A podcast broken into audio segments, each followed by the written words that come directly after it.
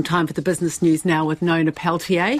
Hi there, Nona. So, activity in the manufacturing sector's edged higher. What are the latest numbers there? Yeah, so every month we get these numbers. They're the performance of manufacturing, uh, and it sort of basically says how are we tracking against our historic averages. Turns out we're doing not too badly this month. We're up at 52. Now, 50 being uh, anything above 50 is expansion. Anything below 50 is contraction. So 52 is pretty good, but it's still below our long term average of 53. That's not a big difference, but when it comes down to where those weaknesses are, we're seeing in production, there's a bit of a contraction there at 49.4, but in other ways, we're expanding. And one of the things we just listened to before was uh, the um, Chamber of Commerce talking about employment. So there's been an expansion in that area. So that's a good sign. Could be that there's people coming in and filling those jobs. Uh, but it remains to be seen how that's going to flow through to the economy. Sometimes when we start to see a pickup in employment, we also see a pickup in inflation. That's something the Reserve Bank does not want to see.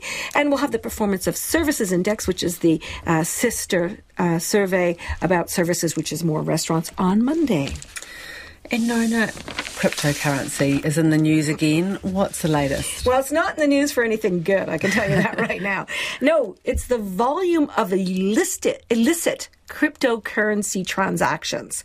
So there's really been a big pickup.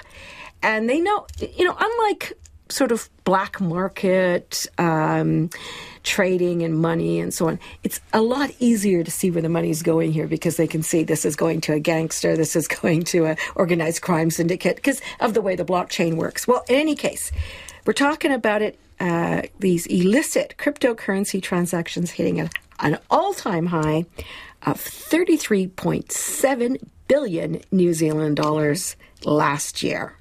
That's that's a lot of that's a lot a lot of And dollars. It is a lot of dollars. And where is that money coming from? Well, a lot of it is, believe it or not, linked to ransomware, which we've talked about.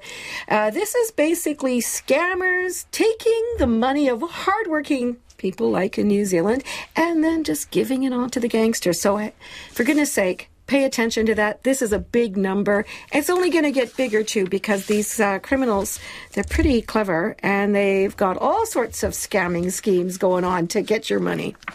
Uh, now, finally, Nona, what's been happening in the markets? Well, I can tell you, uh, Asia, Wall Street, sea of red. I mean, not a good look at all.